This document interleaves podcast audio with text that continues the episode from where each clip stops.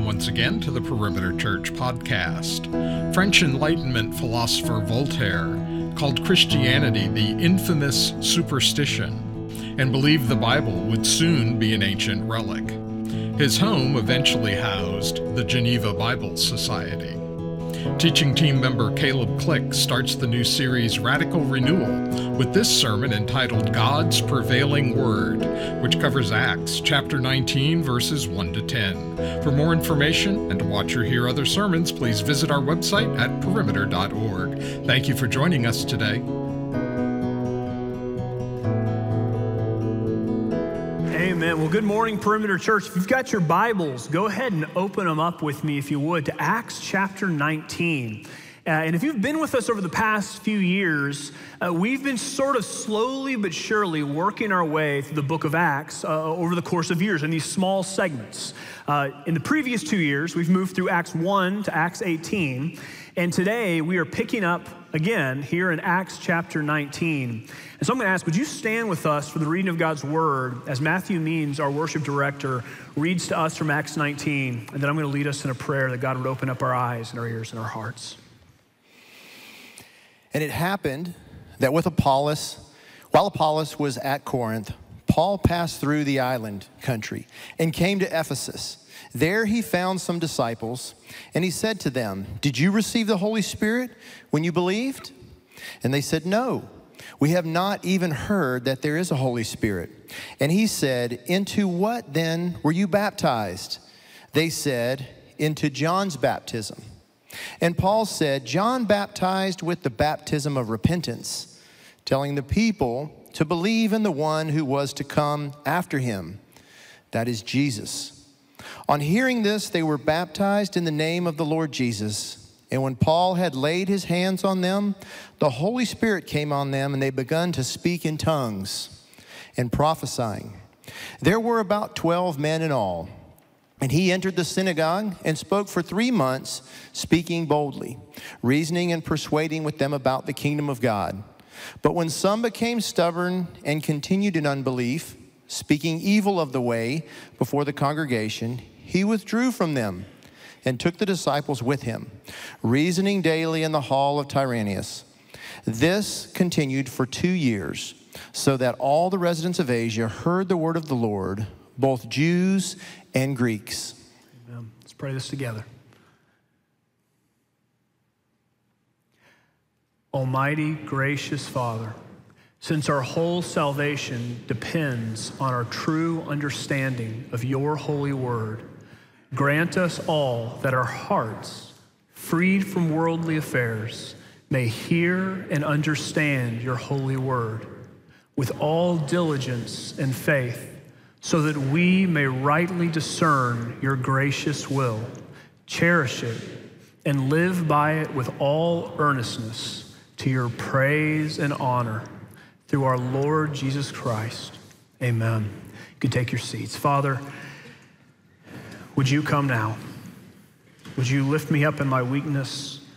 Would you fill me with your spirit, Lord? Would you speak in a way, Lord, where Jesus is made beautiful and glorious to our eyes and our ears and our hearts? It's in the precious name of Jesus, your Son, that we pray. Amen. In two thousand thirteen, uh, I was still serving as the youth pastor at First Presbyterian Church of Augusta, Georgia. And we took our kids, uh, our high school kids in particular, on a, on a mission trip to the island of Trinidad. Uh, I told you a couple weeks ago that we had taken them to the island of Haiti, and this was another year and another trip to a different place. I don't know why these stories are coming up right now. It's just well, apparently what I've been thinking about, so sorry. But on this particular trip, you know, it was a pretty typical mission trip on the surface. We were going to the island, we were partnering with a local church, and in the morning, we were doing this sort of evangelistic sports camp with children in this neighborhood, this neighborhood where the church already had influence, where they had members. But in the afternoon, we were basically doing the same thing, but in a very different place, uh, a place where we were going, not by the invitation of this church, but by the invitation of the Trinidadian government. At this time, The Trinidadian government, for reasons I don't fully understand, they were inviting missionaries and mission groups that were coming to the nation and saying, whatever you're doing in some location, we want you to take that and come do it in this place called Laventille. And if you'll do it, we'll give you a police escort into Laventille and a police escort out of Laventille. And while you're on the ground, we will give you police protection.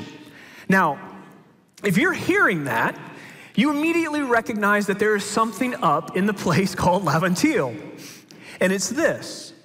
Laventille at the time was one of the most crime-ridden places on the planet. In two thousand nineteen, the city of Los Cabos, Mexico, had the dubious designation of the most dangerous city in the world. Uh, they had a murder rate of something like one hundred eleven per one hundred thousand people. I mean, that's astronomically high. In two thousand nineteen, that same year, Laventille, a much smaller region, so the cumulative number of murders was less, Laventille had a murder rate of two hundred thirty-one per one hundred thousand. That's why we had police protection.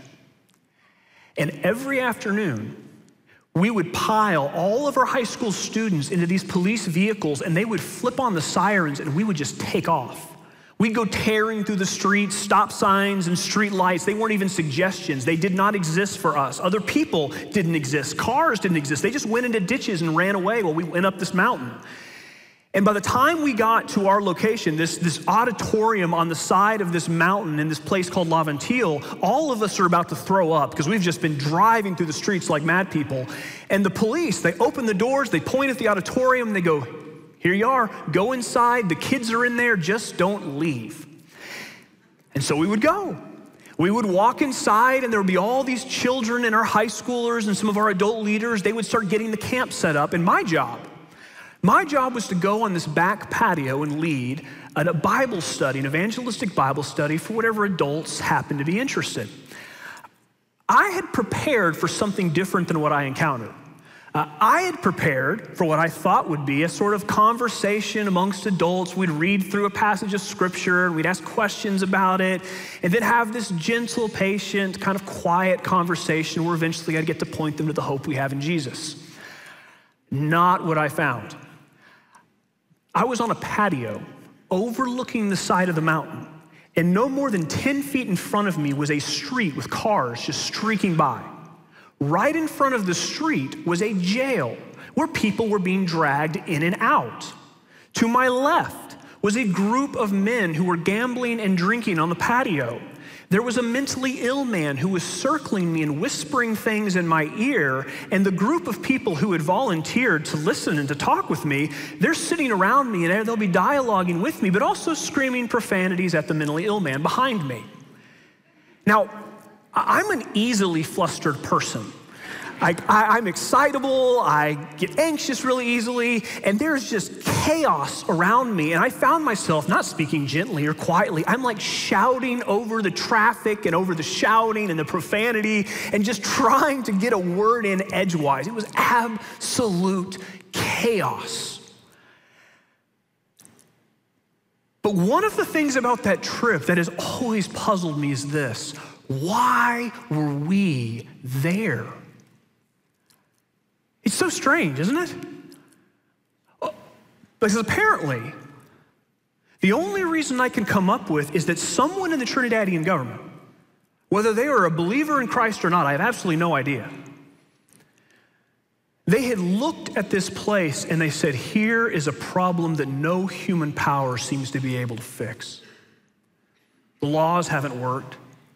The police have tried, many of them have died, but they don't seem to be able to bring any lasting change to this place. The government programs that we've put together, they haven't seemed to meet the needs of these people. And so maybe, just maybe, the word of the gospel of Jesus Christ can do what no human power can. Maybe the knowledge of Jesus can bring transformation to this city that is so seemingly unalterably broken. And you might hear that and think, that sounds absolutely crazy. Because what good, what good are mere words going to do in a place like that? Paul, Paul in Acts nineteen says if those words are the words of the gospel, then they can do more good than we can possibly imagine. Paul, Paul in Acts nineteen walks into the city of Ephesus, the fourth largest city in all of the Roman Empire, a city of somewhere between two hundred fifty and four hundred thousand people. It's a city that's renowned for its wealth, for its temples, for its idols. It has a temple to the goddess Artemis that was so big, so majestic, so beautiful, it was considered one of the seven wonders of the ancient world. And Paul walks into that city and he has absolutely nothing in his hands. All that he has is the word of God. He has no political allies. He has no army at his back. He doesn't even have police officers with machine guns circling him like I did. He doesn't have some strategic point of influence. There is the tiniest little pocket of believers in this city. And yet what do we see in Acts nineteen? All Paul has is the word of God, and yet that word, that was all that Paul needed. Because over the course of Acts nineteen, God, through the faithful ministry of one man, one man with words, God turns the city of Ephesus on its head. And here's what I hope we hear this morning. God can do the same thing here today. Because the words of the gospel, they aren't mere words. They're the life-giving words of the God who created the heavens and the earth. And they're the means through which he would give us Christ. How does God turn the city of Ephesus on its head? First, he does it through the word proclaimed in the power of the Spirit. You know, if you've paid attention in the story of Acts, over the first eighteen chapters, the church is just exploding. The people of God, they are sharing the good news of the gospel of Jesus Christ. They're proclaiming the word, and people from every walk of life, every tribe and language and people and nation, they are coming to Christ and joining the family of God, Jew and Gentile alike. The gospel has gone from Jerusalem and Judea and Samaria, and now Paul, he is sitting in a place that as a Jew, he probably feels like the ends of the earth. And so you might forgive Paul if in walking into that city with its four hundred thousand people and its massive temple to Artemis, if Paul maybe wonders if the same missionary strategy is going to work here too. And yet notice what Paul does. He doesn't fail to contextualize the gospel so that it is understandable for the people in Ephesus. But he never once stops proclaiming the word. If anything, in Ephesus, Paul devotes himself to it in greater ways than he even has before, and it is for two reasons. He is convinced. He is convinced that it is through the word that God saves, and it is through the word that God grows his church. You see it in every encounter in these first ten verses. First, Paul runs into these mysterious disciples of John in the first seven verses, and we don't know a lot about these guys. We're told they're disciples, which means they profess a faith of some sort, and it's a faith, as we find out over the course of those seven verses, that has been birthed by hearing the teachings of John the Baptist. Now, whether or not they've actually met John the Baptist and then traveled to Ephesus from Jerusalem, or they've just had disciples of John come to Ephesus and convert them there, we don't know. We only know that they have heard the teachings of John and they have embraced those teachings. And if you don't remember what John the Baptist taught, John the Baptist was this prophet sent by the Lord to prepare the way for the coming of the Messiah. He, he was sent by God to call the people of Israel to repentance, to, to repent of this religion of dead works This religion that the religious leaders at that time were passing along to the people, that the way that they knew they were near to God, the way they knew they were secure, was through their observance of religious rituals, of circumcision, of the Sabbath. And John, John's job was to call them to repent of that faith in themselves and instead to return to the faith of their fathers.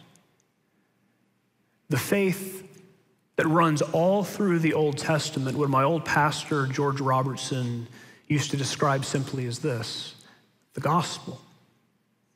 Because what does the Old Testament teach? Not that we are saved by works, but that we are saved by grace through faith in the promise of God, even as Abraham was. Because when When is Abraham counted as righteous? It's not when he gets circumcised. Now, that's in chapter seventeen of Genesis. It's in Genesis fifteen, when it says he believed the Lord and he counted it to him as righteousness. John comes and he calls God's people to repent and to return to the gospel, and he points them ahead to the Messiah who is coming, who will be the fulfillment of all the promises that God made to Abraham and Isaac and Jacob. One who's going to baptize not just with water, but in John's own words, one who will baptize God's people with the Holy Spirit. That's the message that these men have embraced. But almost immediately, you get a sense that something's missing, don't you? You know, just a few verses before this, you encounter this man named Apollos in the city of Ephesus, this man who's traveling through, who, just like these disciples, knows only the baptism of John. And he's missing something, so much so that some of the believers have to correct him. But it seems as though these disciples here, they're missing something far more important than Apollos was. And you notice this in this, there are two things that are missing in their answers to Paul. Do you notice them? The first one's simply this: there's no mention of Jesus. In none of their answers do they mention Jesus as the Christ. Apollos, in chapter eighteen, Apollos knows only the baptism of John, but it also says he's been instructed and he taught the way of Jesus accurately. He has more information than they do. But the second thing they're missing is they seem to know nothing about the Holy Spirit. Uh, look at what Paul says to them, or the conversation they have, verse two. And Paul said to them, "Did you receive the Holy Spirit when you believed?" And they said, "No. We have not even heard that there is a Holy Spirit." That, that can't mean, if they've heard the teachings of John the Baptist accurately, that can't mean that they've never heard of the Holy Spirit as a concept, as an idea. It, it can only mean they have not yet heard that the Holy Spirit is now being poured out on the people of God through Jesus. These are men who somehow, they heard the teachings of John, yet they heard nothing of the Messiah to whom he pointed. These are men who never heard John point at Jesus and say, "Behold the Lamb of God who takes away the sins of the world." They have no knowledge of his life, no knowledge of his ministry, no knowledge of his death for sinners, no knowledge of his resurrection from the dead, and they certainly have no knowledge of the outpouring of the Holy Spirit at Pentecost in Acts chapter two. And if they don't know those things, there is something else they don't know too. The reality that has been portrayed all across the story of Acts, and that Paul explicitly addresses in the book to the Ephesians. That through the work of Christ, God has torn down the dividing wall of hostility. That there is no more distinction between Jew and Gentile, but all people from every tribe and language and people and nation, they are now a part of the one new people of God, equal members with equal access to the Father, heirs of the same inheritance, God's Holy Spirit. They know none of it. They've missed every single piece. They're people just like the ones that we rub shoulders with every day, who maybe have picked up pieces of the gospel, who maybe even profess a certain kind of faith, who may even have been baptized into that faith, but who, when you begin to rub shoulders with them, you realize that the influence of the Spirit seems notably absent from their lives. People who may be trusting in something, but it certainly doesn't seem to be Jesus. People who need from us exactly what Paul gives these men here: the word of the gospel of Jesus in their place of need. Paul says, you haven't heard of the Holy Spirit or of the one through whom he comes? Let me tell you, let me tell you about him. Verse four, John baptized with the baptism of repentance, telling to the people to believe in the one who is to come after him, that is, Jesus. He says, here, here's the one to whom John was pointing. Here's the one who has made the Holy Spirit available to all who believe in him. Here is the one through whom the forgiveness of sins comes. Here is the one who is the fulfillment of God's promise to Abraham. It is the Christ. And no sooner does Paul say this than the very next verses say, on hearing this, they were baptized into the name of the Lord Jesus. And when Paul laid his hands on them, the Holy Spirit came upon them, and they began to speak in tongues and to prophesy. Now, right there, we have a super controversial text, because there is a, a significant swath of the church that reads that text and says, what you see right there, that is actually supposed to be the experience of every believer. You come to Christ, and then at a later date, there's the laying on of hands, and you receive the Holy Spirit manifested in a way where you can speak in tongues and prophesy. And that should be your expectation as a believer. There, there's a problem with that view, though. One is this: there is no such thing as a believer in Jesus Christ who does not also have the Holy Spirit. The two are inseparable.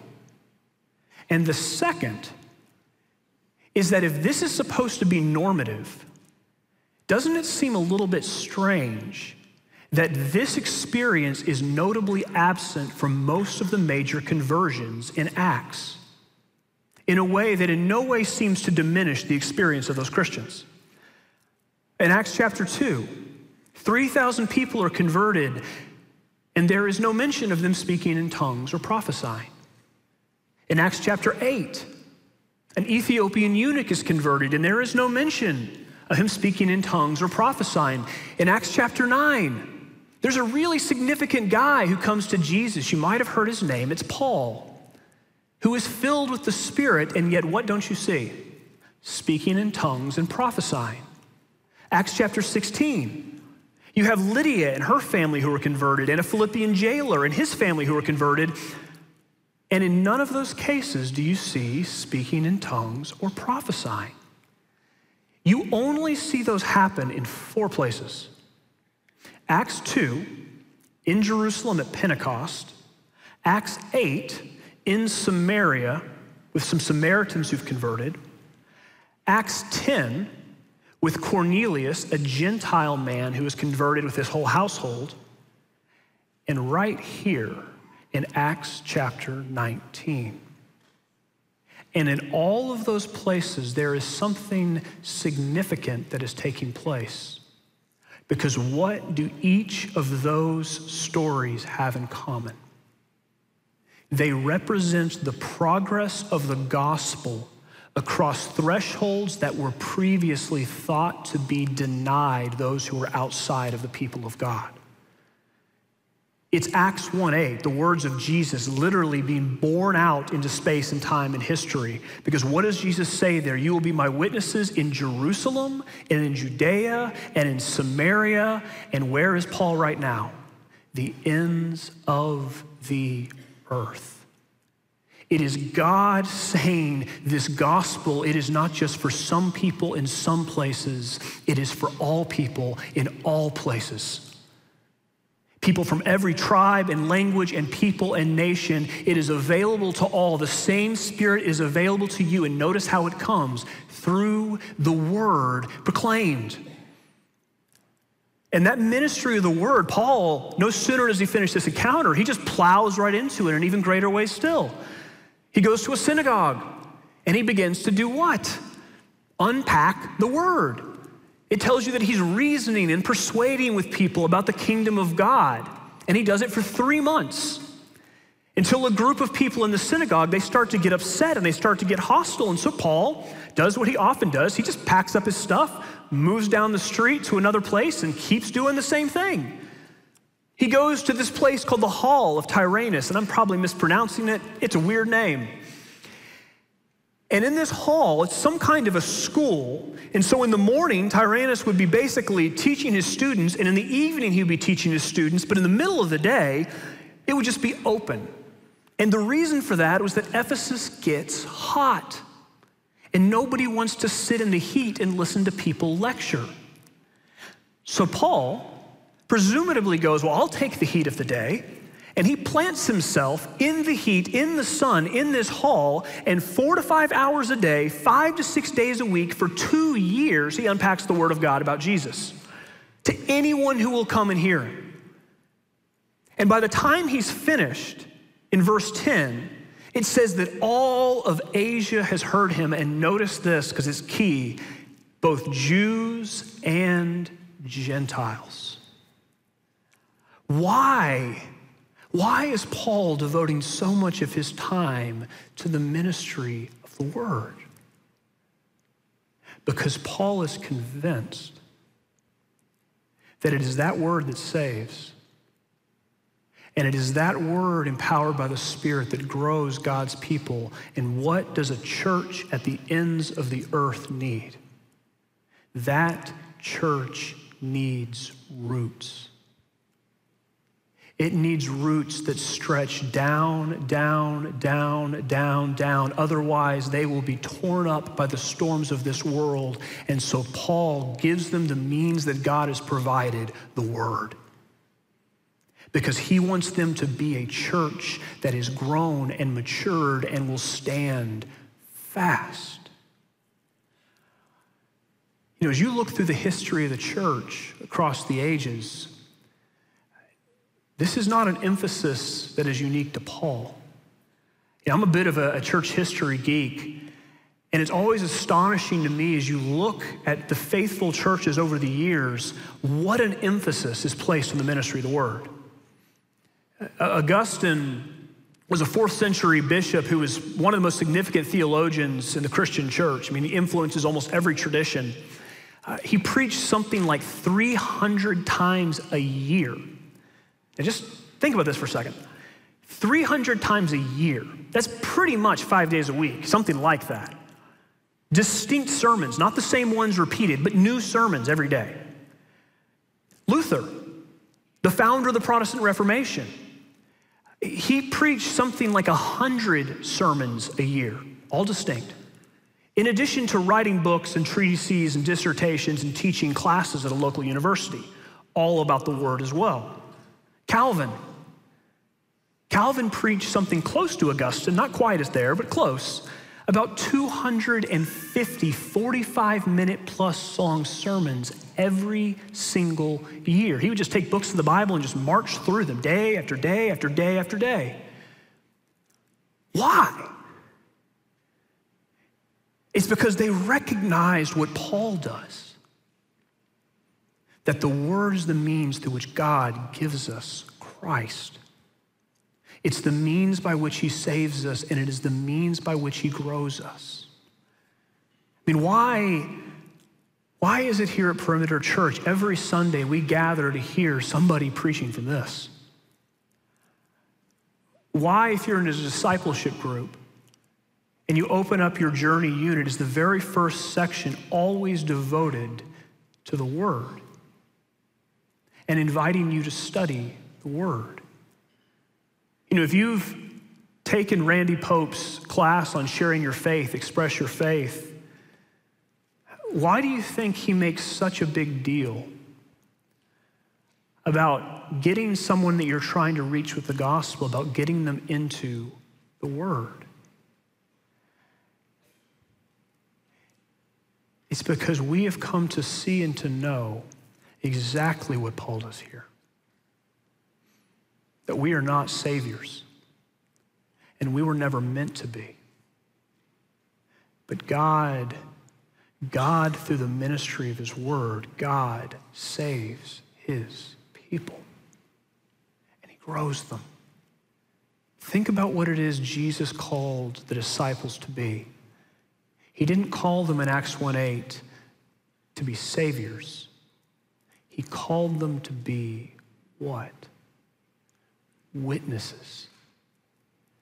You know, that should lift the burden off of your shoulders. You're not the means through which God saves your loved ones and your family and your friends. God is. And God, he works through the proclamation of the word. But it's not the word proclaimed alone that changes this city. It's the word heard.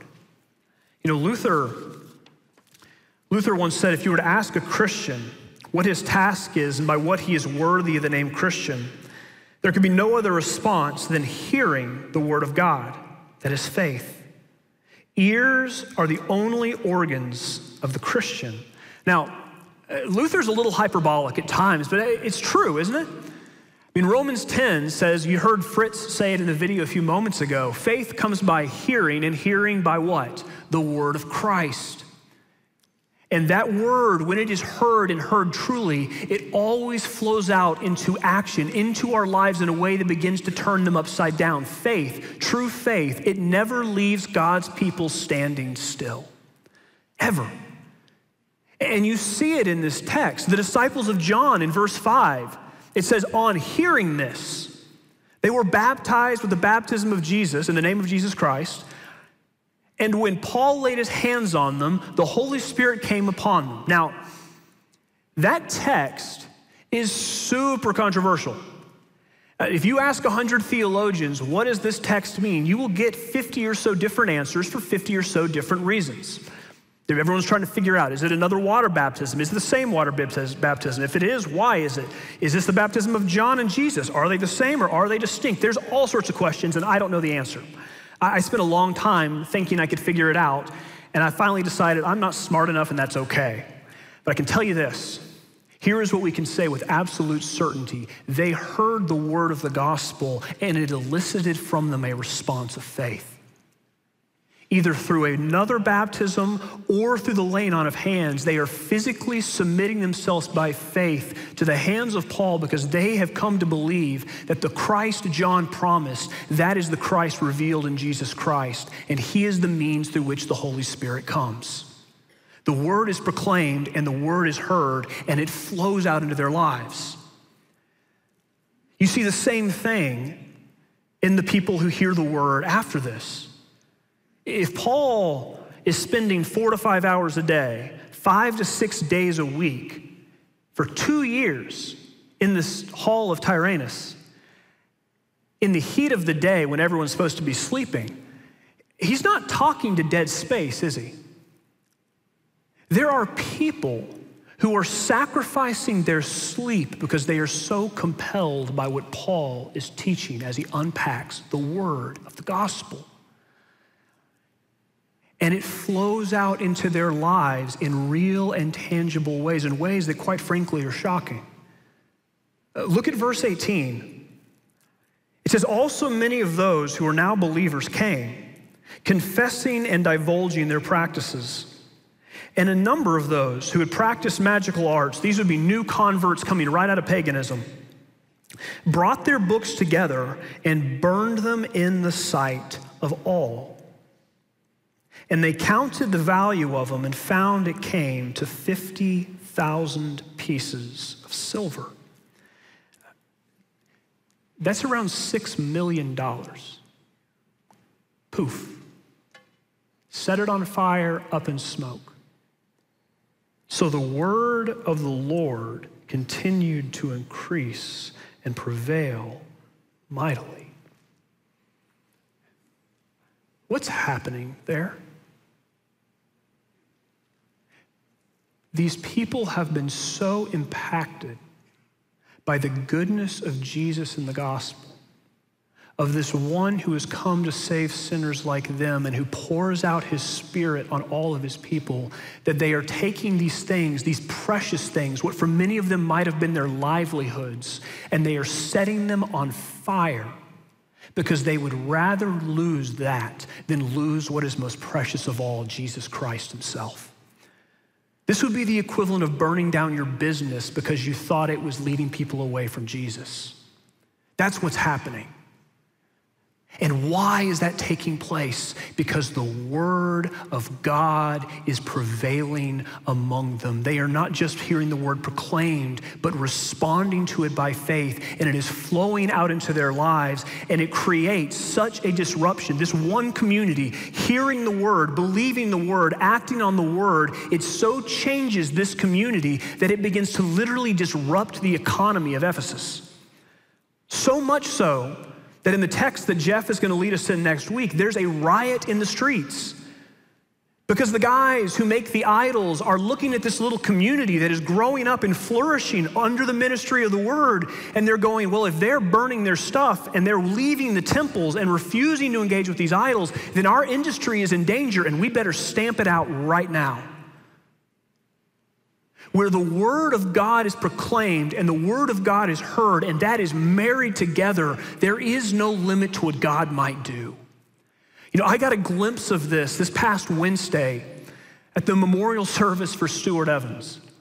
You know, I, I don't know how many of y'all know all that's happened, but Stuart Evans was one of our elders who passed away a couple of weeks ago in a skiing accident. And I, we came to that service, my, my wife and my daughter, Mary Neal, and I, and just as I sat and I listened to person after person after person talk about Stuart, the theme that came up over and over again was, here was a man profoundly marked by a love for Jesus. Jesus wasn't just somebody he talked about. Jesus was someone who had transformed him. When he came to Christ, it was because he heard the word of a Savior for sinners just like him, that he could not save himself, but there was one in Jesus who could, and that reality, it flooded, it permeated his life. So that he was not only sharing that word with others, but day by day, bit by bit, he was being conformed more and more into the likeness of Christ, not as, not as a perfect man, as none of us are that, but as someone who loved Jesus and whose life was marked by that love. And the fruit, the fruit of those two things, it was evident all across this room. And as I sat there in my seat, back there behind the sound booth, I kept just thinking in my head, what if someone were to ask my daughters, Mary Neal, Lucy, Alice, and Maggie, if they were to ask them what marks my life, would they be able to say the same? Would they say my dad is someone whose life has been marked by Jesus, who doesn't just speak the words of the gospel, but who hears them in such a way his life is being shaped by them? It made me wonder what would happen if as a church, if as God's people, we more and more became people who did the same,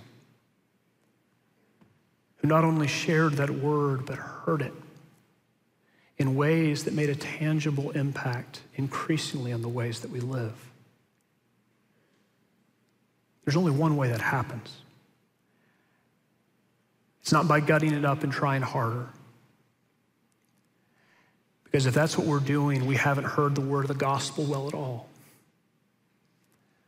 It's by running to the one proclaimed in all the scriptures, the Savior of sinners, Jesus Christ himself, who came not to save the righteous, the broken people just like you and me, who says to those who have no strength, I will give you my spirit so that you can have mine, and who calls to us in our time of need and says, there is a Father in heaven who did not spare his own son, but who graciously gave him up for us all. And if he is willing to do that, there is absolutely nothing that he will withhold from you that you truly need. In this world of chaos and confusion, there is only one thing that we need for God's purposes to be fulfilled. It's the Word. That same Word, that same Word is what was needed in Ephesus. It's what was needed in Trinidad. And it's what's needed here. Because it's through that Word that the kingdom of God advances. It's through that Word that God saves and grows his people. And it is that Word that we are not only to proclaim, it's that Word we need to hear and hear truly. Amen. Gracious Father, we're thankful, Lord, that in Jesus we have a sufficient Savior for our sins. Lord, one who meets us in our places of deepest need, who takes the dead and who makes them alive, who takes the deaf and gives them ears to hear, who takes hearts that love the things of earth and transforms them into hearts that love you above all other things. And we beg of you, Lord, would you grow us in that way? Would you transform us by the work of your Spirit into the image of the Son? In Jesus' name, amen. You've been listening to the Perimeter Church Sermon Podcast. Perimeter Church is located at the corner of Highway one forty-one and Old Alabama Road in Johns Creek, Georgia. Please visit our website at w w w dot perimeter dot org for more information, to give us your feedback, and to find other sermons from our teaching team. Thanks for making this podcast a part of your day.